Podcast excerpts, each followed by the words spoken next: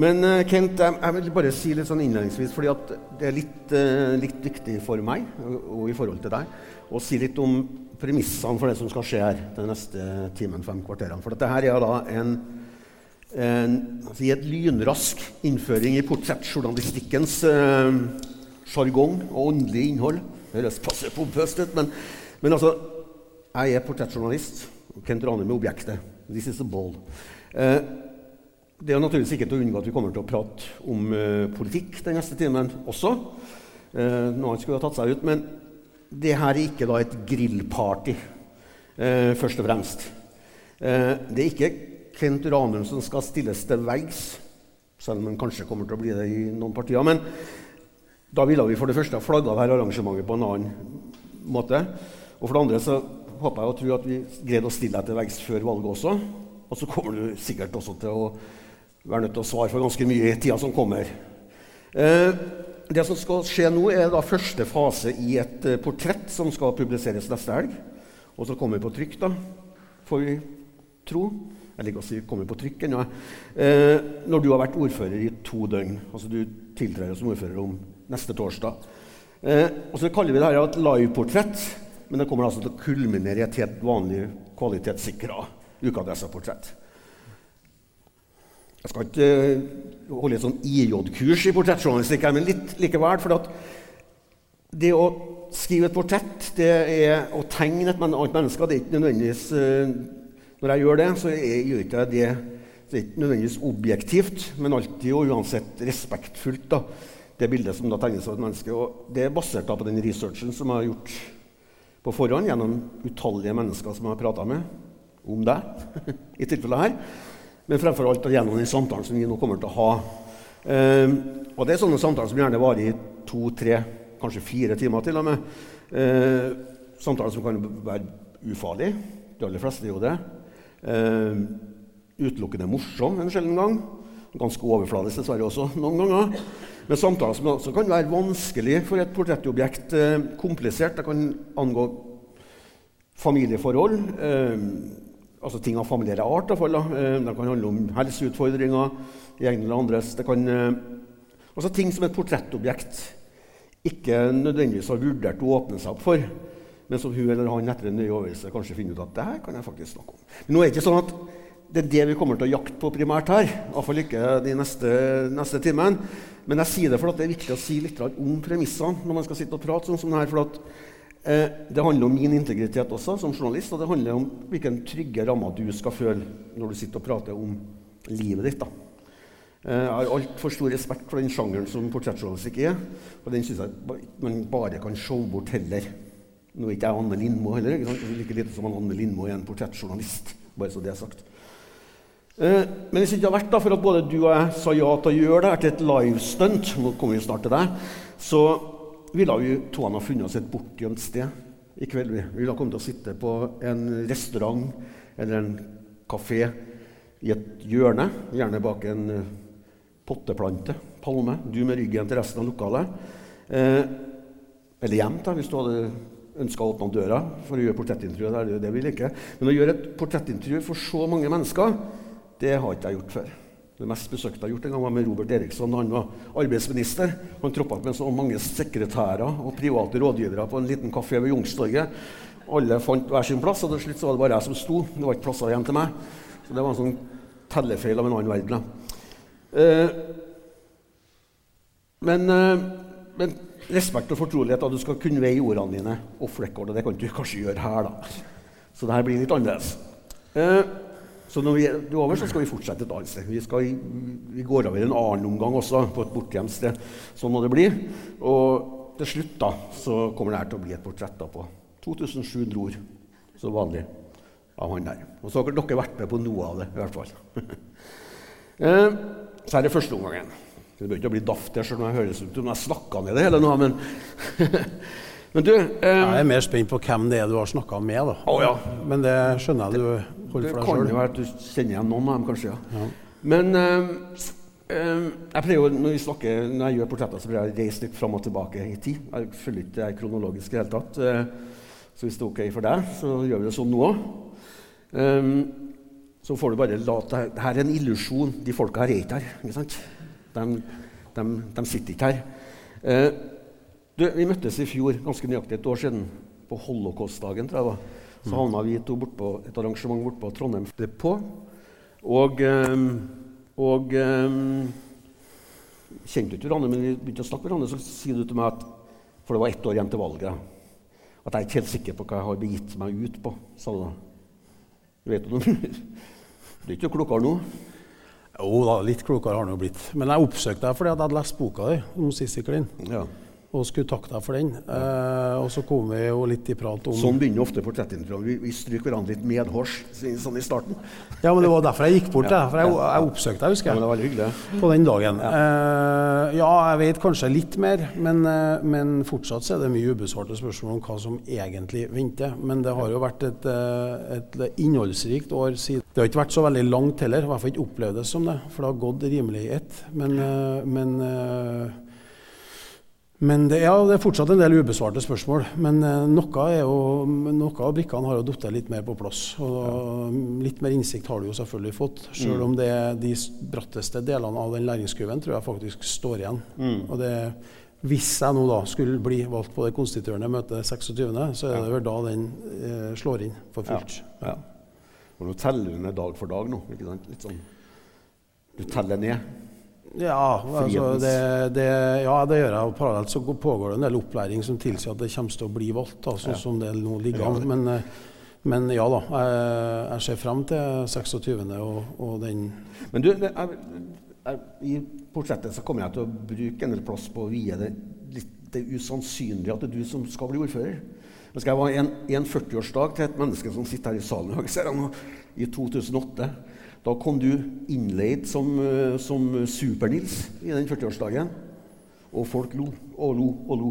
Men folk ville ikke, ingen ville ha ledd så mye som hvis noen i det selskapet hadde foreslått at den der han kommer til å bli ordfører i Trondheim om 15 år. Da var det far away. Ja, da var det far away. Ja. Og det var, det var Men det, det er en annen tid av livet, da. Såpass langt tilbake. Men, eh, men det var nå 20 år av livet, det òg, med Nils Arne. Uh, og det fikk nå sin ende med hans bortgang. Så det Men du, jeg snakket Jeg har prata med en del folk rundt deg. Jeg prata med deg på telefon på lørdagen, bare for å forberede litt eh, rammene for det her. eh, På lørdag ettermiddag. Da hadde du um, Da tusla du hjem fra Bakklandet. Da hadde du vært med en kompis og drukket et par glass vin. Det kunne jeg høre på deg faktisk når du gikk hjem. Du var lørdagsstemningen. Du, var- godstemt. Eh, og så ringte du etterpå til en annen kompis som jeg prata med, og fortalte at du, du hadde vært ute og spist lunsj med den andre øh, tjommien. Og du fortalte at du var så overvelda av folk liksom kom til deg og ønska deg lykke til, og, og, og fremfor alt kanskje at de ikke lenger så på deg bare som en sånn Du var ikke en anonym eiendomsbesitter, styrtrik, ikke akkurat en avkjenner, men en, en fyr som skulle bli ordfører. Altså, du, ble, du var så overraska over at du må forholde deg på en annen måte til mennesker rundt deg. Ja, det er jo ikke noe problem, men det er bare at det har kommet litt uh, raskere og, og mer omfattende enn jeg trodde. Er det, Det, ja. er det en utfordring, tror du det kommer til å bli? Nei, Må du men du, annerledes? ja, du må nå forholde deg til ja. at du er en mer offentlig person. Det, det er jeg helt sikker på. Ja. Men i mitt hode så er det på en måte 26. at du blir valgt, da. Men jeg tror veldig mange andre opplever at du på en måte er er til en viss grad ordfører allerede, men jeg er jo ikke det. Jeg, jeg har jo ikke noe kontor på rådhuset. Jeg har fått meg adgangskort. Jeg har fått. Og nå begynner PC-en å komme på plass òg. Men, men det er liksom først ved den formelle oppnevnelsen, da, eh, 26., at man trer inn i rollen. Men er det sånn at Det er rart å stille det her spørsmålet til en som ikke har begynt å fingre et eneste øyeblikk med, med ordførerkjeder, men jeg kommer tilbake litt til hvorfor. da, men Har det hendt at du angra på at du, på at du har gitt deg ut på det? her? Helt ærlig.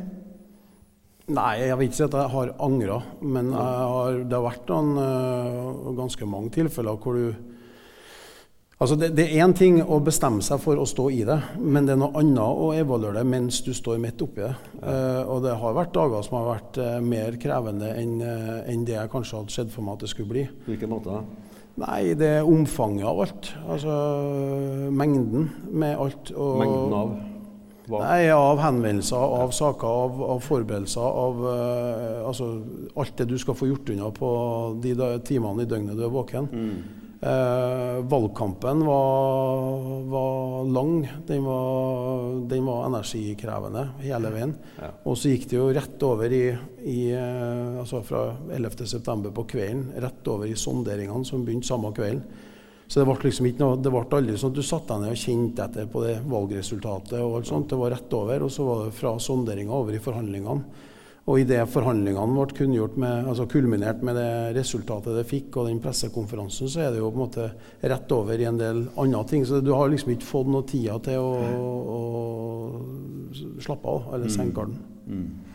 Og så er det noe som i hvert fall er tydelig for meg, at den kalenderen som allerede er lagt på rådhuset, er også tett fra og med 26. Da. Hvis man tenker at det blir konstituert og blir valgt, så skal rett etter det møtet så skal du ned og åpne oste-VM i Spektrum. Og så vertskap på lørdagen og fredagen. Så det er liksom det i tillegg til saksmengden. Så det, så skal du konstituere internt i bystyregruppa, og det pågår jo nå.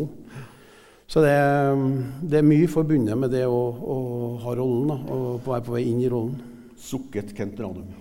Nei da, jeg gjør ikke det. Men det er jo, altså det er jo Jeg er nå 47, jeg òg. Altså det, er jo, det er jo liksom det å stå i det med alt det, det Men angra meg? Nei. Nei. Ok. Det har jeg ikke. Stoler på det. Men du, Frank Jensen, Yngve Brox, Ingrid Skjøtskift. Det gikk jo åt skogen med alle tre. Eh, Rita sto fjellstøtt. Og så.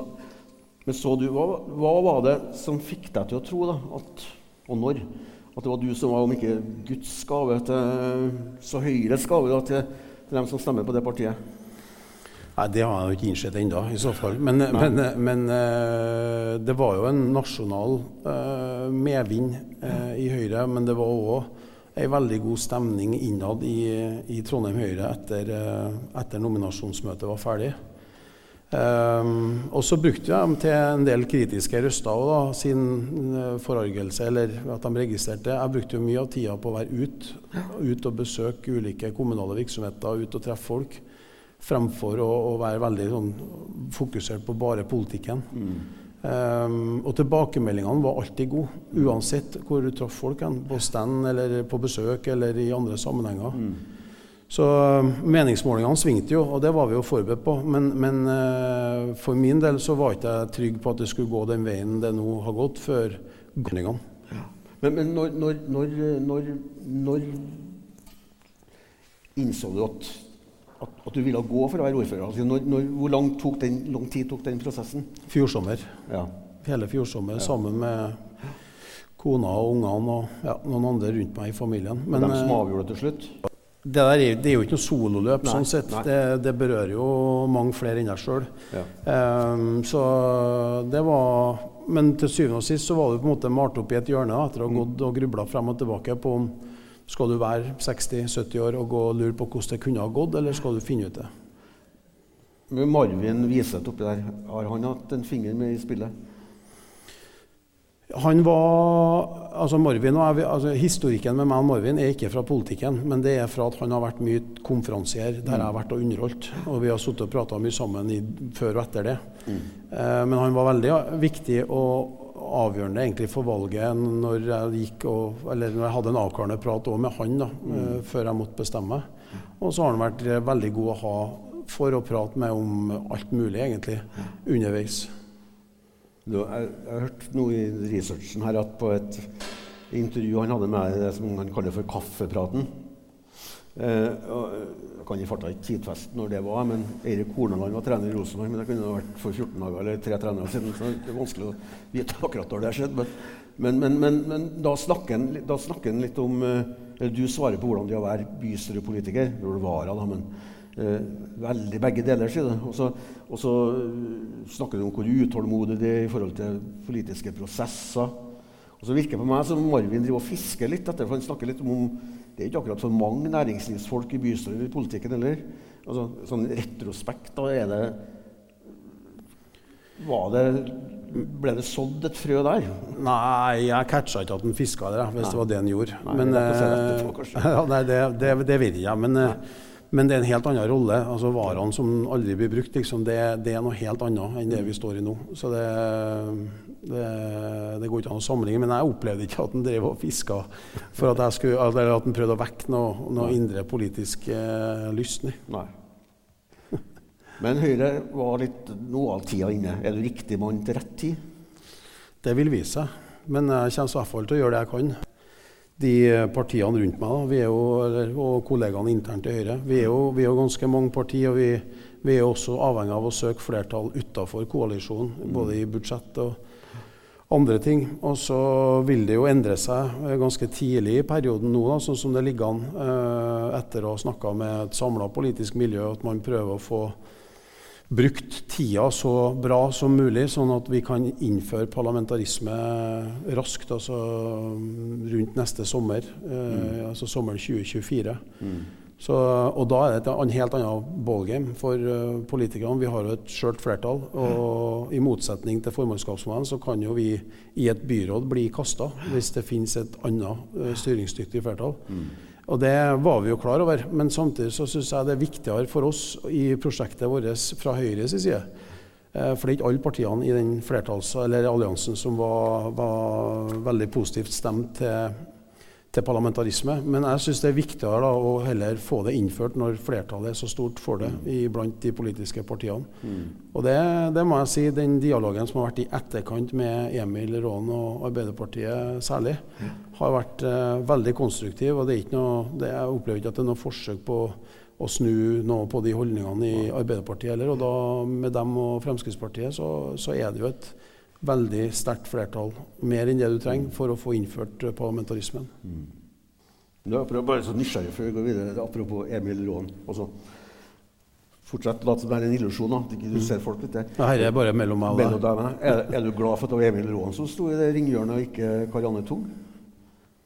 Nei, altså, Jeg opplevde Emil Raan som både dyktig og en, en eh, krevende motstander i ja. hele valgkampen. Men, men, han har vært, eh, og sikkert som han har opplevd meg òg, håper jeg, altså, eh, av altså, off record og i debatter så er det to forskjellige ting.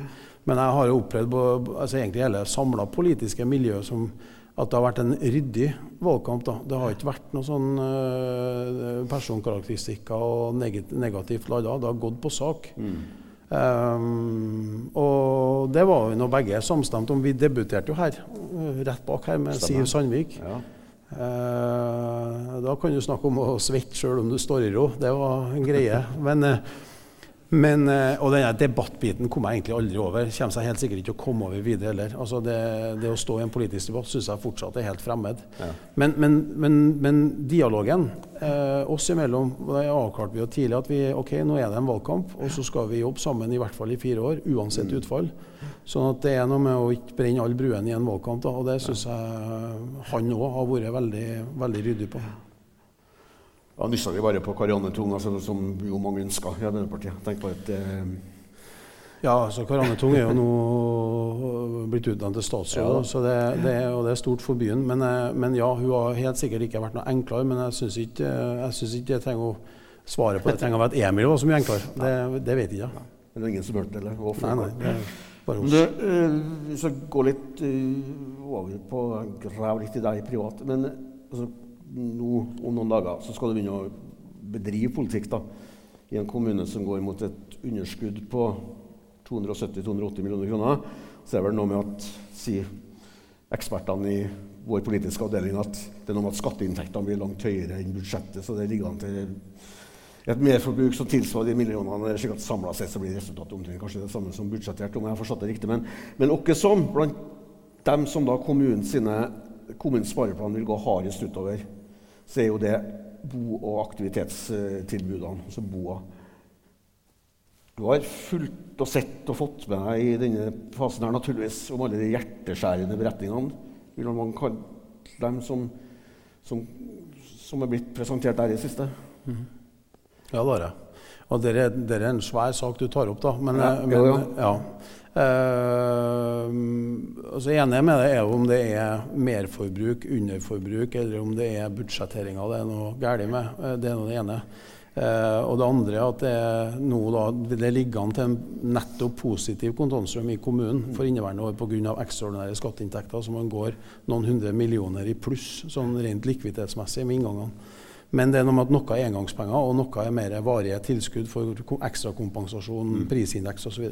Men det som i hvert fall fra mitt ståsted blir en av de viktigste, og det er det jo flere med også, det er jo vi må komme til bunns i hva det skyldes, og så få gjort noe med det. Mm. For, eh, for, eh, og der spriker forklaringene litt, men, men, men, det kan ikke være sånn at man fjerner eh, Altså Om det er organisering av penger, en blanding av de to, eller også andre forhold. Men altså de aller svakeste av oss, det er ikke dem som på en måte kan bli salderingsposten når ting går galt økonomisk. Det, Trondheim kommune har 15 000-16 000 ansatte. Vi har budsjett på 18 milliarder. Vi handler varer for 5-6 milliarder.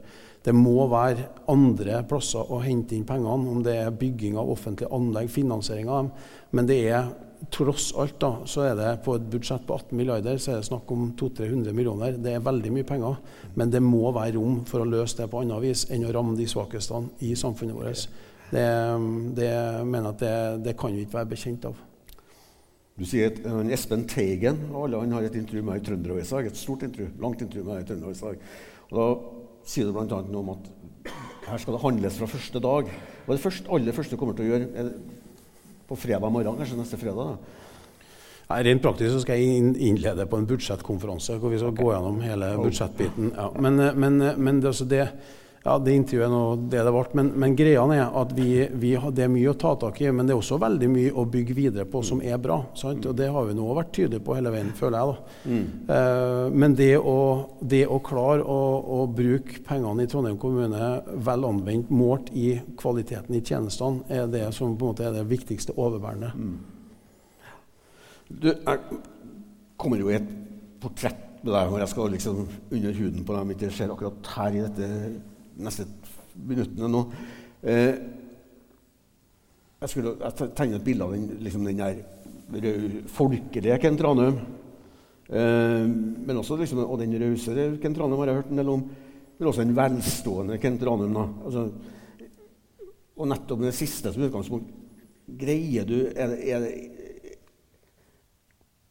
er det lett, Greier du helt å sette deg inn i, i, i um, i situasjonen til folk som sliter ordentlig i den kommunen du skal lede? Ja, Fortell meg en god grunn til at jeg ikke skulle. Nei. Altså det, det, er um, Ja da, jeg har, øh, jeg har tatt meg utdanning, og jeg har tatt noen risikoer innenfor eiendom som har gitt avkastning. Mm. Men, men øh, jeg har nå hatt mye reise, men jeg, jeg, mener jo at det er mer en styrke da, mm. til å kunne lede byen som ordfører enn det motsatte. Og jeg klarer ikke å forstå uh, Jeg skjønner du stiller spørsmålet, men jeg klarer ikke å forstå hvorfor det skulle diskvalifisere meg til å kunne være i stand til å både sette meg inn i situasjonen, men også fremfor alt kunne være med og drive frem løsninger for å avhjelpe den samme situasjonen. Mm. Ja. Det er godt svar, det. Ja, det er det ærlige svaret, da. Men, eh, men, eh, men det er nå Ja, det er nå i hvert fall min inngang på det. En ting til. altså Habilitet. Den er nå under eh, Du går seg etter sømmene. Det er ikke noe Sånn må det jo være. Eh, og kommuneadvokaten skal vel ha en grundig gjennomgang av, eh, for å vurdere din habilitet eh, overfor bl.a. noen av dine nærmeste venner og forretnings, eh, eller kollegaer i eiendomsbransjen. Eh, den er ikke ferdig, men du sa noe til meg på bakrommet her at den, den kommer nå på ja, den er varsla ferdig senest torsdag. Ja, jeg, jeg, synes, jeg, har ikke noe problem med at det stilles spørsmål, tvert imot. Men jeg har vært tydelig på det hele veien, at jeg syns det er helt naturlig og det smarteste jeg kan gjøre, egentlig. Mm. Og nå har jeg vært inn og, og levert alt av fakta, ja. uh, og så at du får en betenkning, vurdering, på hvordan man da håndterer det, også opp imot hvordan man eventuelt blir å organisere uh, bygningsrådet, f.eks., som mm. kanskje er mest relevant. Ja, riktig. Og Der, har du de, der kommer du til å få lese alt om i Adresseavisa. Der kommer du til å snakke om på fredagen hos oss. Ja da, jeg har en avtale med ikke deg, da, men noen andre i Adressa. Ja, ja, ikke sant. Riktig. Men du, altså, er det sånn at Har Trondheim noensinne hatt en ordfører som rent teoretisk da, vil komme til å være så lite oppdatert i øyeblikket som du kan være? Da, så, så mye som, som, du må være på gangen når det er møter i bygningsrådet? Nei, men det, det, kan jo være at man velger å organisere bygningsrådet på en annen måte. og Det er nå litt opp til altså, hvordan totalen blir. Ja. Men, eh, men, det er to ting. da. For det første så er noe, det, Du har ikke gjort noe ulovlig eller noe kriminelt med å være inhabil. Eh, og så tror jeg det er bare viktig å være åpen om det for å unngå at det kan bli reist spørsmål knytta mm. til egen habilitet. Ja. Eh, og så er det også sånn at Trondheim kommune holder på med veldig mye annet enn eh, å behandle saker i bygningsrådet. Så det er veldig mye med kommunens virksomhet som jeg uansett kan være delaktig og veldig delaktig ja. Så, um, så, finnes det andre kommuner av om ikke samme størrelse, men, men Tromsø f.eks., hvor du også har en ordfører som har næringslivsbakgrunn og betydelig mye mer eierinteresser enn det jeg har. Mm. Eh, som også har klart å håndtere det. Så det, det, um, ja, det, det, er en veldig viktig sak for min del òg. Men jeg, jeg, mener jo at det skal være fullt mulig å håndtere den. Så du kommer ikke til å sitte og finne tommeltotter eller prøve å finne på noe når det møter bygningsrådet? Si sånn. Nei da, det er ikke jeg så bekymra for. Hva du skal fylle tida med for å si sånn, der? Nei. Nei. Du kunne ha stukket ned på Britannia en tur, da. Du, mye, du, har, du, liker Britannia, du er glad i Britannia? Historisk sett også? Jeg har jobba på Britannia under ja. VM på ski i 97 ja. i pianobaren. Veldig glad i det hotellet. Ja. Da tjente du penger der. Da jobba du sånn i baren, ikke sant? Ja. Jeg jobba som bartender ja. under eh, bl.a. VM på ski og Cutty Sark. Det mm. året liksom trondhjemmerne tror jeg lærte seg å være mm. ute blant andre trondhjemmere. Ja. Det var kjempestemning hele det året her. Mm. Så det var, det var, veldig bra. Nå er det jo gjort betydelig mye med det hotellet i etterkant. men eh, Så den pianobaren jeg jobba i, er jo, det er jo ikke noe piano her lenger. Nei. Nei. Og du er på den andre sida av bardisken når du er her? ja, jeg jobber ikke her lenger. Det gjør ikke jeg. Men jeg må snakke litt om Britannia likevel. for det er litt sånn pikant Nei, ikke pikant, men du, du, trener på Britannia. Har noen av kildene mine fortalt du, du bruker Britannia og treningsrommene der? Ja, det gjør jeg. Ja. Er det noe du kan si om den treningen? Det, det, er en, en fin klubb å trene i, ikke ja. Nei, altså det, det, er jo ikke så mye annet å si enn at jeg, jeg finner det i hvert fall såpass dyrt at jeg bruker det. Ja, det gjør det. Det er veldig dyrt. Ja, men altså det, det, det er nå hvordan du ser det. Men det er, det er, det et veldig bra tilbud. Det er ja. jeg, jeg, bruker det mye. Ja. ja. ja. Jeg må bare si det, for jeg kommer til å skrive det, kanskje. Altså, men det er jo helt OK. Altså, du, du, du, du, kommer dit og får alt servert. Du, henger, du kommer til treningsklærne dine ligger klar i skapet når du kommer dit. Jo, men de trener jo ikke for deg. Det nei, nei, det gjør de ikke. Nei, det gjør de ikke. Det er godt, det er godt poeng. du, må på en måte gjøre en innsats der òg. Ja, du gjør det. Ja, ikke sant? Ja. ja. Det er en viktig digresjon, tenker jeg. Det er, uh, men ja, uh, jeg gjør det. Og, og, så langt jeg finner tid til det, så skal jeg fortsette å gjøre det òg. Så det, jeg synes det, det, Så lenge du bruker det, så det er en plass du ikke er støttemedlem, i hvert fall. Nei, akkurat. Ja. Hvor ofte er du her, da? Hvor ofte trener du her? Så ofte kan, morgen, vet du, ikke sant? Ja. ja. men Siste året så har det jo vært eh, prøvd daglig, men mm. da ikke de lange, harde øktene. Men det, det, trengs ikke så mye for å holde litt ved hevd. Nei, nettopp. Er det mange av de gamle medlemmene fra Harmonien som trener sammen med Britt? allerede? Tror ikke jeg har møtt et eneste et. Du ikke det? Nei. Du meldte deg til Harmonien i fjor. Ja. Da, det, du, det fortalte du om i et, uh, i et stort intervju med oss. Du hadde vært medlem der i tolv år. Ville du vært medlem hvis ikke det hadde vært for at du nå er i ferd med å bli ordfører? tror du? Nei, Det vet ikke jeg, men det var i hvert fall uh, som en del av den generelle store oppryddinga. Så er det, der, uh, det, var ikke noe, det, altså, det har ikke vært det store savnet i ettertid heller. Så det, det, det, har vært helt greit. Ja, For du var vel ikke der så ofte, eller så vidt jeg husker, i, som du beskrev det iallfall i intervjuet? Nei. Nei. Nei. Så vidt du husker fra intervjuet, da? Ja, ja, ja, ja, jeg, jeg har vært i Harmonien én gang. Jeg, jeg portrettintervjua Terje Roll Danielsen. Ja. Og apropos det med å gå et sted hvor du kan sitte i ro og fred. Og midt på dagen jeg satt på et lite rom oppe i andre etasjen. Ja, men det er forbundet med mye myter, syns jeg. Og så er det noe helt fair. Det, det, det, som sagt, jeg har klart meg veldig, veldig bra uten. Ja, riktig. Nettopp. Nei, men altså, da skal vi, da skal vi slippe Britannia, kanskje, og, og, og uh, harmonien, eller? Ja, jeg har ikke sett spørsmålene dine på forhånd. Altså, jeg vet nei, ikke. Sant, det er jo ikke sånn du gjør det. da. Men, nei, men en, av, du har siste før vi forlater 50-årsdagen. Nei, før, før forlater Britannia. Det er 50-årsdagen. Du har hatt en 50-årsdag på Britannia, ikke sant? Ja, ja vi feira kona mi sin 50-årsdag der. Ja, riktig. Med Bonnie Tyler. Ja. til stede. Ja. Bonnie Tyler har vært en del av din oppvekst? Eller? Ja, jeg har vært veldig glad i Bonnie Tyler siden Ja. jeg var liten. ja. Ja. I Klæbu så var Bonnie Tyler svær, vet du. Og det, ja, det, ja.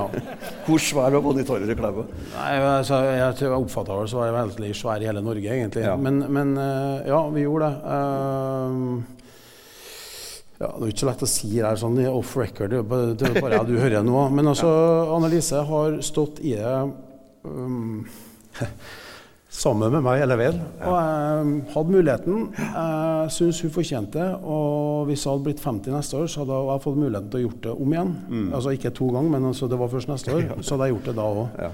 Og det, det har ikke jeg noe dårlig samvittighet for. Og jeg elsker kona mi, og jeg syns det var helt eh, nydelig å kunne gjøre det. Ja. Og så ikke noe mer med det enn det. Nei. Og så var det tilfeldigheter at eh, Bonnie Tyler dukka opp som en mulighet. Men når det gjorde det, så var det litt to fluer i én smekk. Det var overraskelse og gave til hun, men det var like mye en gave til meg sjøl, faktisk. da. Men det skal ikke hun vite. Hva er favorittlåten til Bonnie Tyler, da? Min Ja, 'Total Eclipse of the Heart'. ja okay. Så det, det Ja, men hun sang veldig mange andre bra òg, men, men eh, den, eh, den var liksom den jeg insisterte på for henne. da. Kommer han tilbake til Trondheim i din regi noen gang, tror du? Nei, det tror ikke jeg. Nei. Det tror ikke jeg. Nei. Men uh, hun, har, uh, hun har jo vært i byen etter det der Ja. Hun hadde konsert i Olavshallen, og den var jo mer eller mindre utsolgt, den òg, så hun, Du var der? hun har sitt publikum fortsatt. Ja, jeg var her. Var ja. Nettopp. Klæbu, du, tilbake til Klæbu. Det er der, altså, du, der du kommer fra. Ja, kommer fra og kommer fra. Altså, eh, faren min jobba jo i fengselsvesenet, Ja. eh, og det var mye flytting. Så vi, og vi flytta litt internt i ulikt òg, men Ja. vi kom til Klæbu når jeg skulle begynne i andreklassen på barneskolen. Og alt det før det kan liksom Da vi tidlig på 80-tallet. Du født i 76, du. Ja. Ja.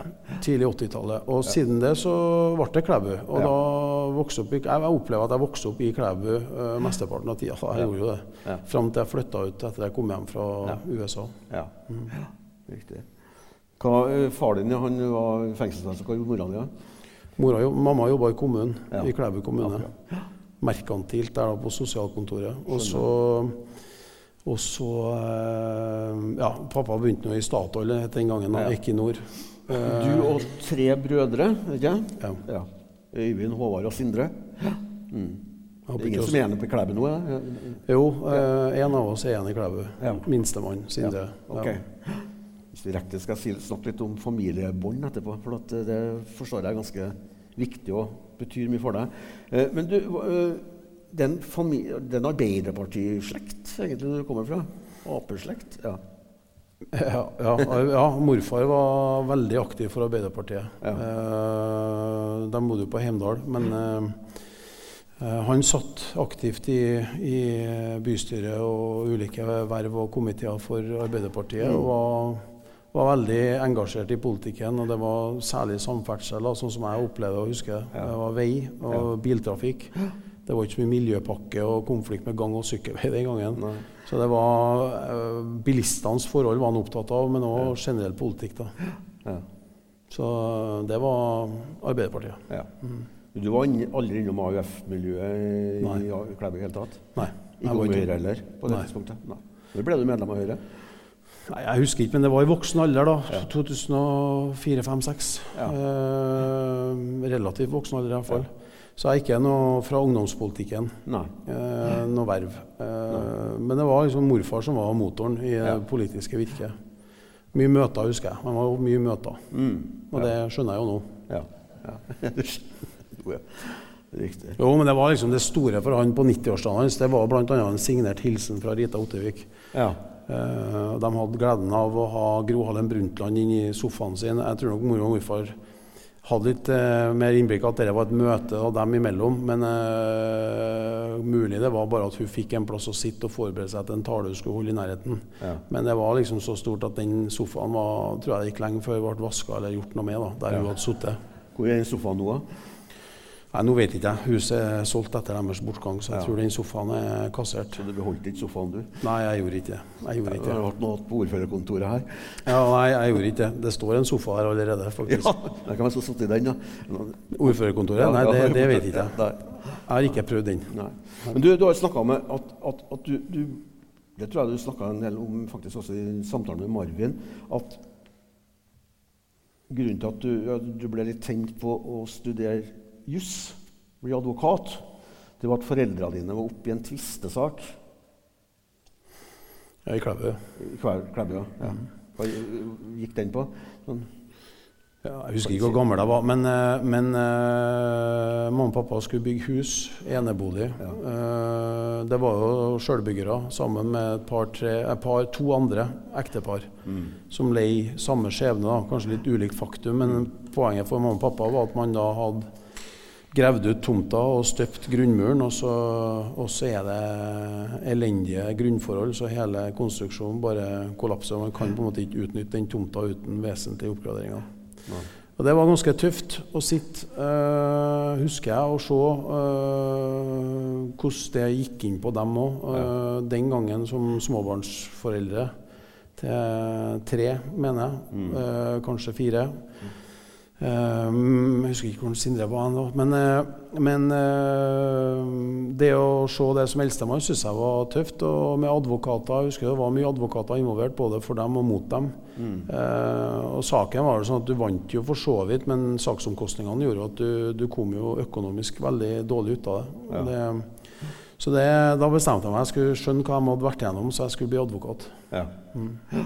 Og så brukte jeg mine år på å bli jurist, og så skjønte jeg etter det endt studiet og noen år at det å drive og krangle for andre folk, det var ikke mitt liv. Så da slutta jeg med det. Nei, for det funka bare sånn måtelig, akkurat det, den ja. biten der. Ja. ja.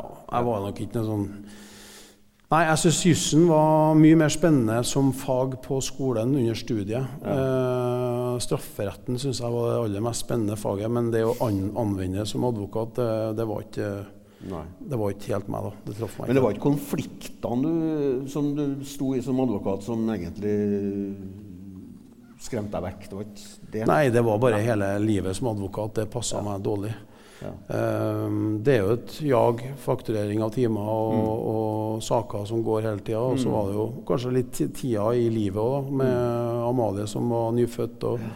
Nils-figuren som starta. Og det var liksom mye annet. Så det, for meg så var det eh, mye tilfeldigheter som gjorde at jeg endte opp der jeg gjorde, men det var, veldig, det var en veldig grei avskjed med yrket som advokat. ja, Utøvende mm. advokat. Mm. Jeg hadde mye bruk for jussen. Jussen er jo anvendelig i mm. veldig mye i livet, men, ja. men det å, å operere som, som, advokat med bevilgning, det, det, er mange år siden jeg ja. kutta ut. Hva het kontoret? Så du, du het Kent Ranum-advokat? Nei. Eh, altså, greia var at jeg jobba i pianobaren på Britannia. Og der ble jeg godt kjent med Det var jo en del av byens advokater som var innom. da, for å si det sånn. Um, og der ble kjent med en som var veldig livlig, utadvendt og trivelig, som nå dessverre er gått bort. Livlig, utadvendt og trivelig? Ja. ja. Mm. Uh, Øystein Skogran. Han var en profilert strafferettsadvokat den gangen. Og ble uh, sagt at når du er ferdig med studiene, så må du bare ringe på. vet du. Og så gjorde jeg det. Tok ham på ordet, og han ordna noe jobb til meg. og så gikk jo hans uh, karriere ble jo brått avslutta, mm. så da var jeg innom uh, det som er pretor advokat i dag, og så var det over. Det, det holdt. Riktig. Du, noen har beskrevet deg som ikke konfliktsky nødvendigvis, men at du gjerne svinger rundt konflikter hvis du kan det. Er, er, det, er det et bilde som du føler at uh, Har du hørt det før? Ja, altså vet ikke om jeg er konfliktsky nødvendigvis, men jeg, jeg, skjønner, jeg, skjønner, jeg, skjønner, at det kan oppfattes som det. Jeg syns i utgangspunktet livet er altfor kort da, til at man skal ha konflikter eller uh, uoverensstemmelser eller uenigheter. Jeg mm. syns det er mye hyggeligere hvis folk kan ha det bra rundt den.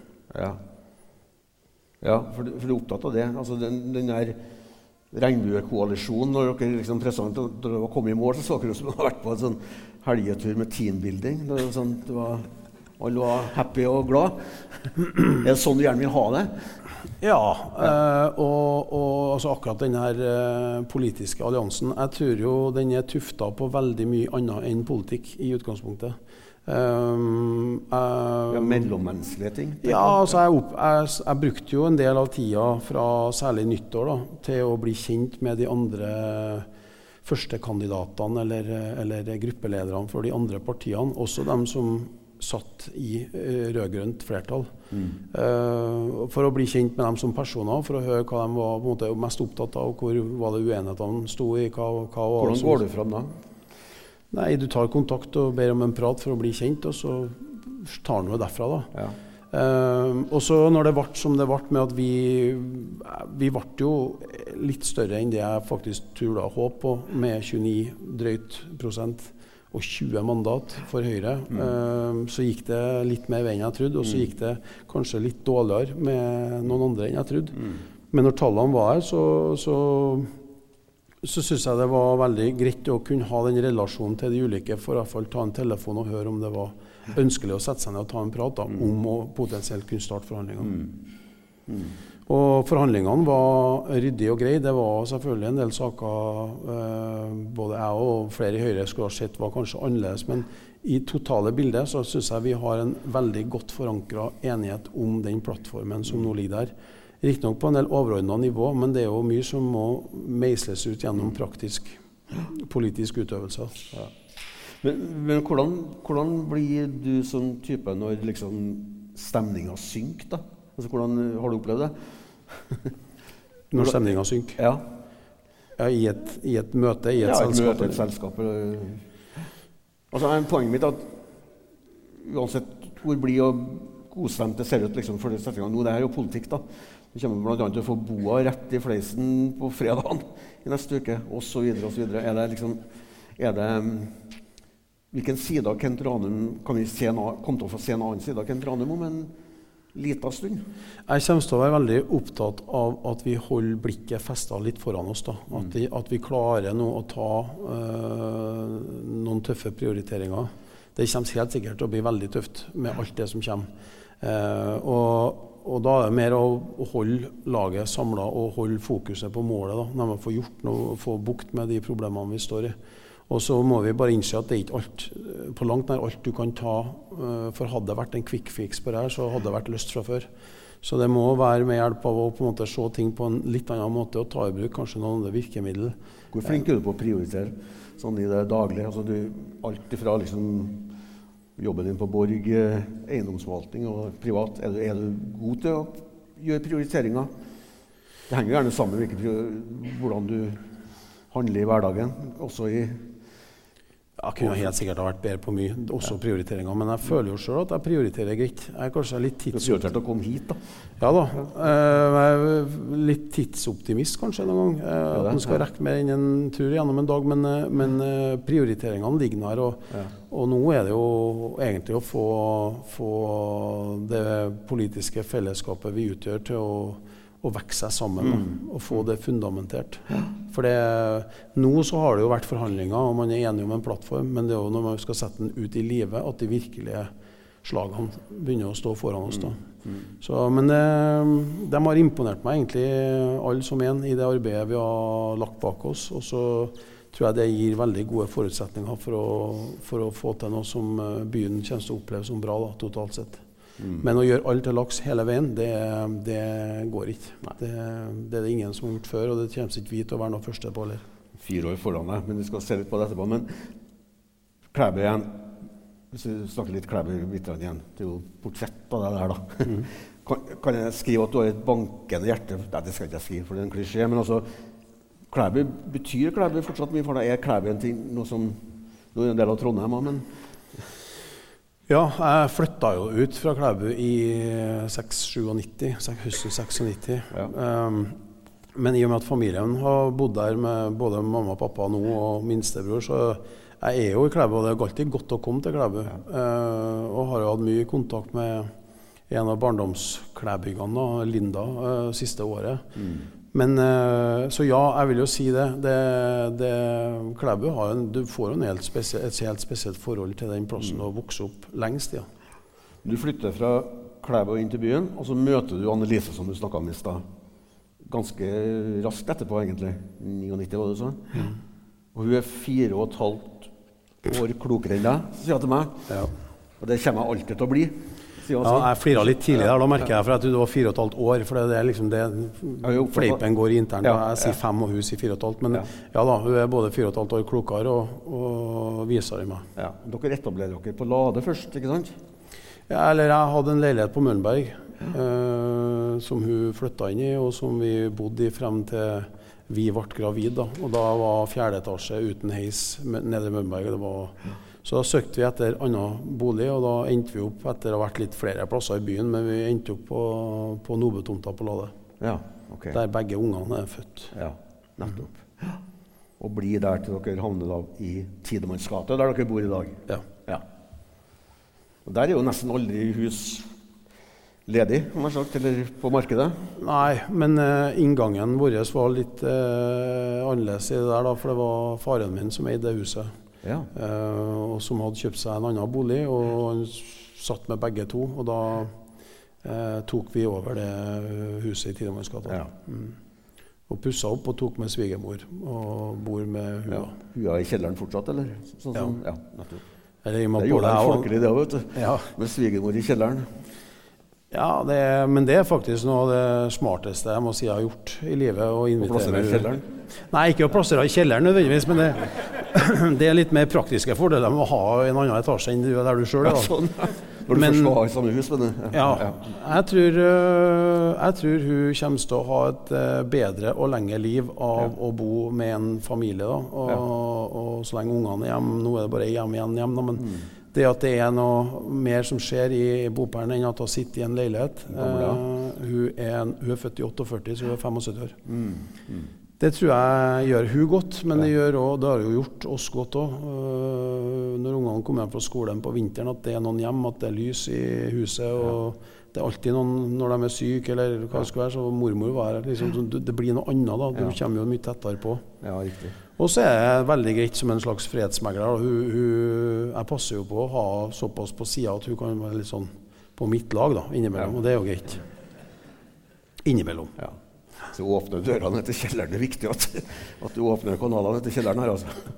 Ja da, men det, det, det er luftekanyler i vinduene, så hun har, hun har oksygen om døra igjen. skulle du si. Ja da, ja, det går bra det. Jeg tror hun trives veldig godt. Ja, da. Jeg har gått forbi Tidemannsgata for å se hvor huset var. Det er en del av researchen. det, vet du. Nettverksgate.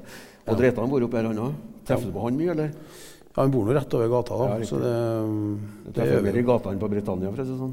Ja, det vil jeg si. Ja, okay. Mm. Men du, familien, hvem det? Altså, det er du og Annelise og den yngste dattera? som- Cornelia, ja. Cornelia, som bor, i, bor der nå. Ja. Familien, alle som jeg har snakka med om deg, beskriver jeg jo som, det, som en sånn familiemann. Familien betyr mye. Jeg sa vel kanskje i stad at du, du, sjøl beskrev deg som en søritaliener. Um, ja, det er mer et begrep, da. ja, jeg skjønner jo det. Jeg skjønner jo det. Men, eh, men det her er ikke sikkert jeg ville ha kommet til å bruke et portrett, det som jeg nå skal si. Da, for det er jo blant de tingene jeg henter når vi lager port når vi sitter og prater som Det er fortsatt en illusjon, at de folka sitter her. Så er det ikke alt vi bruker. Men altså, du har altså på ryggen, sies det, en tatovering. En gigatatovering av et eh, på størrelse med en poster. Jeg har ikke sett det av gode grunner, men altså, med et krusifiks hvor det står 'familie' eller noe sånt. Stemmer?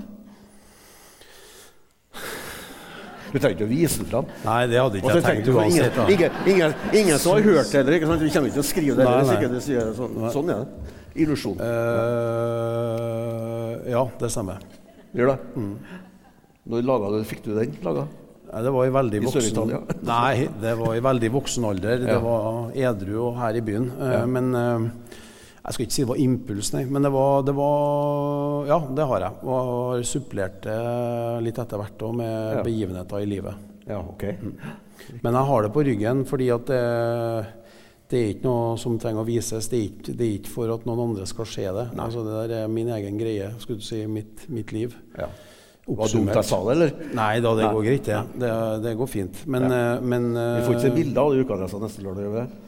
Nei, det tror jeg du sjøl òg har lyst til å slippe. Det er jo ikke noe vakkert sånn sett, men jeg, er med hårveksten jeg har, så er jeg litt gjengrodd òg. Men, det- men greia er at det, det, det er en figur som egentlig er en sånn påminnelse om å huske å leve. Det er på en måte ingen som lever for deg. Nei, ikke sant. Du nevnte jo sjøl hårvekst. ikke sant? Det er jo blant de tingene som egentlig man behøver å snakke om i stort, men du har en voldsomt hårvekst, sies det. Du er en sånn fyr som Sies det? Ja, sies det. Du får det til å høres ut som det er den snakkisen, liksom. Ja, det jeg har jo bare Jeg har ikke gjort alt de siste to dagene enn å snakke om Kent Ranum, så for meg eh, har det Ja. siste 48 timene vært fylt av Kent Ranum. Ja, ja, men, men altså, du, for det er sånn som barberer, Du har barbert deg før du kom hit, antagelig, for du, du er sånn som barberer om morgenen, så har du skjegg på kvelden.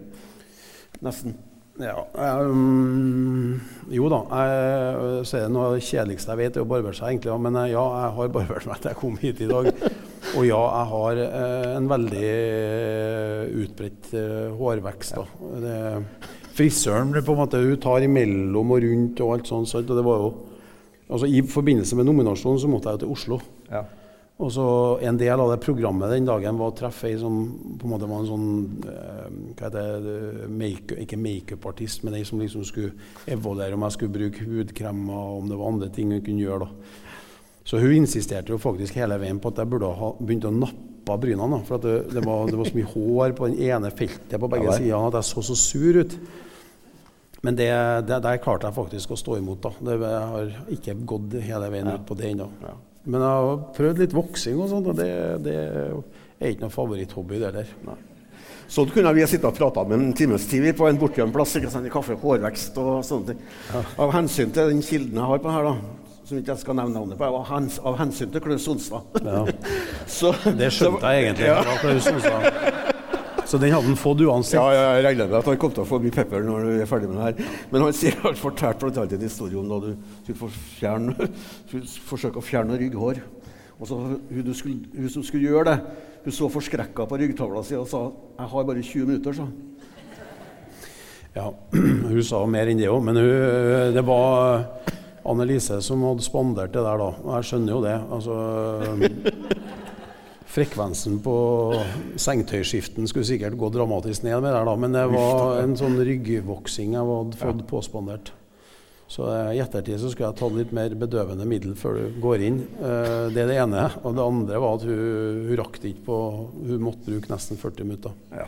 Men ferdig ble vi. Og når vi var ferdig, så er det så rart med det når du er så bleik i huden, da, for det er jeg òg. Og det henger igjen, eller er igjen Det så egentlig ut som ei marsipankake med ramme rundt. Ja.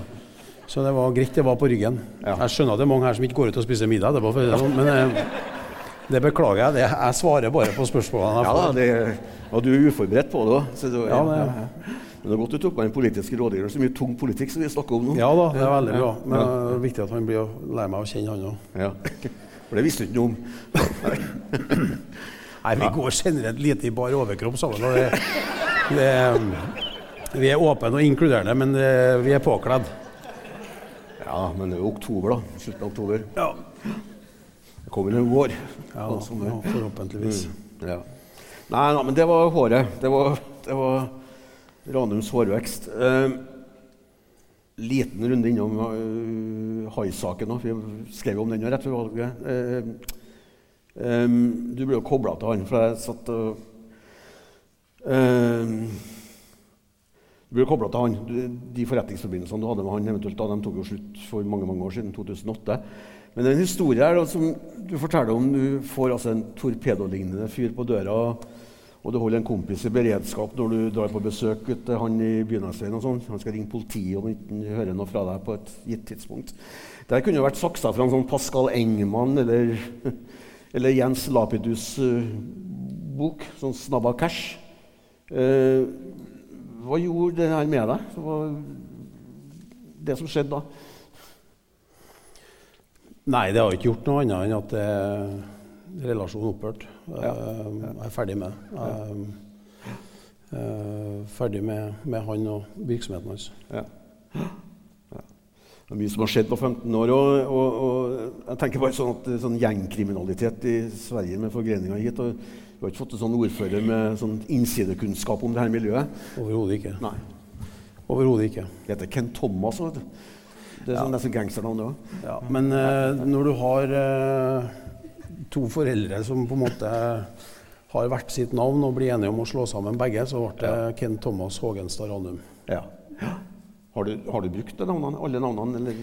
Nei, Nei. aldri. Men uh, lærerinna mi på barneskolen i Klæbu hun brukte Kent Thomas. Ja. Og da var det alvor. ja. Det var, ofte veldig alvor. det var ofte alvor. Nei, men det er ofte nok til at jeg husker, jeg husker det, ja. Ja, da. ja jeg var sikkert litt urolig og kanskje litt sånn ja, eh, aktiv. Ja. Krabat. ja. Da var det Ken Thomas. Da visste jeg at da var vi kommet til det punktet at da var det slutt. Da Ja. satt vi i ro og hørte etter. Ja. Og da gjorde jeg det. Stort sett. ja. Det er ingen som bruker det i politikken. Kent Thomas. Nei, jeg har ikke opplevd det. Brukt begge to Det kan være hvis du noe pass eller noe sånt du får, fornya, men ikke noe annet, nei. Nei. Nei. Du, Marvin, eh, han satt som ordfører i ti år? Mener jeg vel? Ikke? ja. Jo, ti år.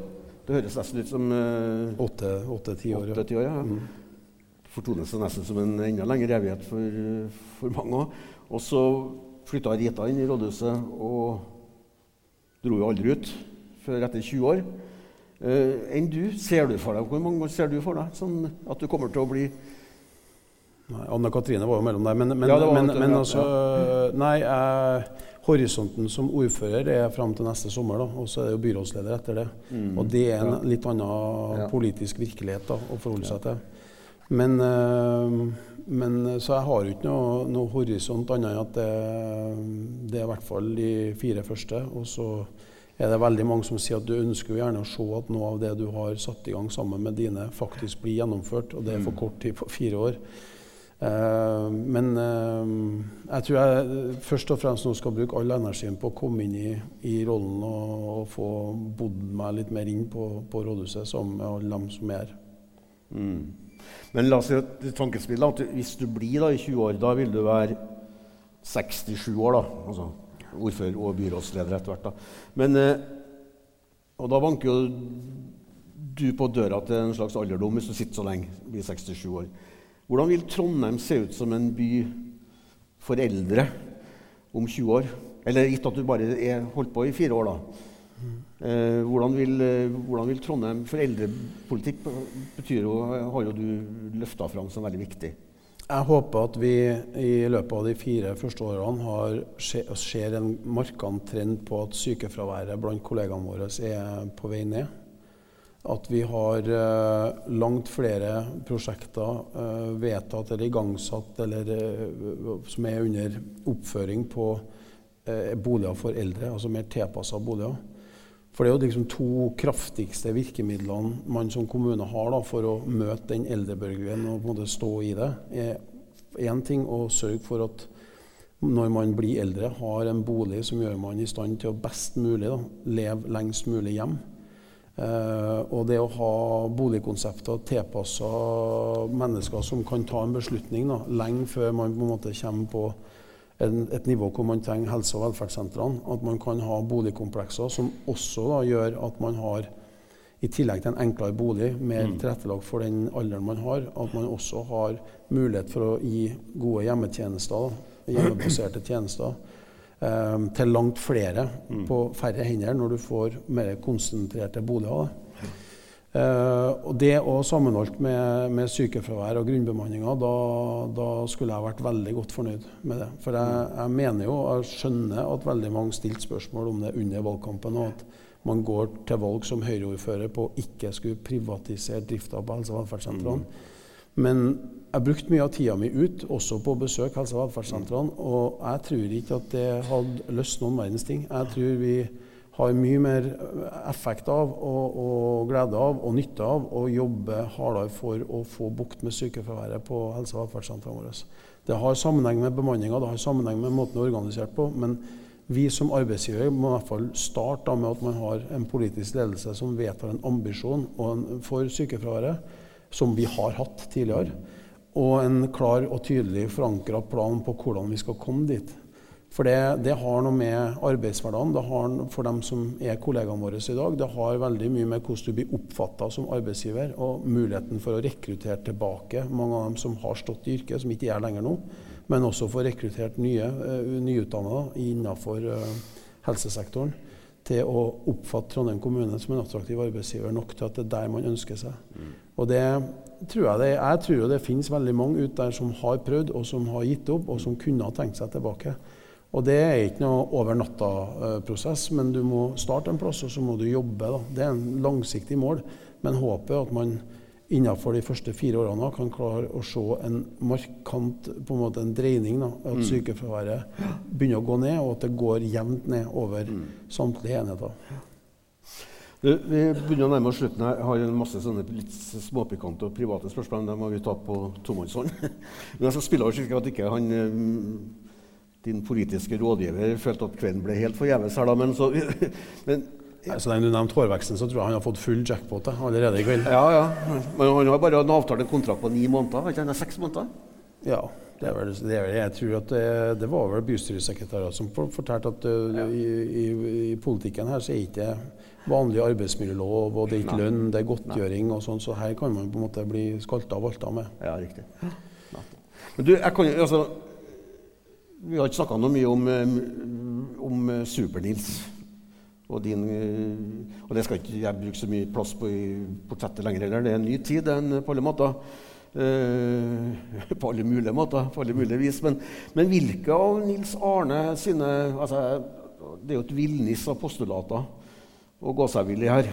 Uh, jeg har jo skrevet om Rosenborg og sett og vært borti mange av dem. Men hvordan, hvilke av hans mange postulater vil være mest nyttig for deg fra og med torsdag? neste uke?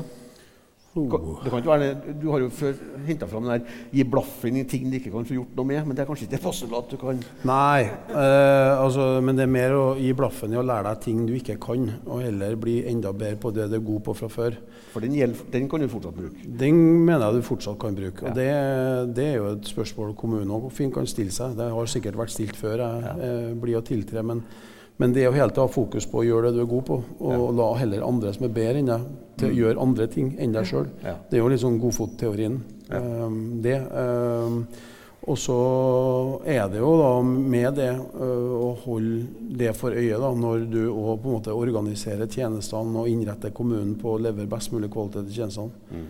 Men Nils Arne er jo, det er jo en utømmelig kilde av postulat, og mye av dem tror jeg ble laga der og da etter hvert mm. av en. Um, men jeg måtte jo være med han tre ganger og sitte og høre på foredragene hans før han syntes det var greit at jeg parodierte han. Så det er sikkert mye av det som lever i meg fortsatt, men, ja. uh, men uh, det er mye av han som ikke lever i meg òg. Så det det, det, er, det, ikke så ofte jeg sitter igjen, eller noe Nei. som helst, men det er jo erkjennelse jeg sjøl har gjort for mange herrens år siden. Jeg har ikke fasiten på alt. og Det er jo mye av svarene på de utfordringene kommunen står i, ligger jo også utafor rådhuset. Altså mm. på andre enheter og mm. ut i, i enhetene som leverer tjenestene. Mm. De sitter jo sjøl og merker hva som kunne ha vært gjort annerledes. Mm. mm. Så det er jo så er det noen organisatoriske linjer man skal følge. Men, men det, å, det, å, være tilgjengelig og være ute Jeg har jo lagt inn at jeg fortsatt skal være ute på besøk på en av enhetene. Minimum én en enhet hver uke. Uh, vi skal gjennomføre månedlige bydelsmøter hvor, uh, hvor ordfører og andre relevante fra administrasjonen er til stede. Hvis det mm. f.eks.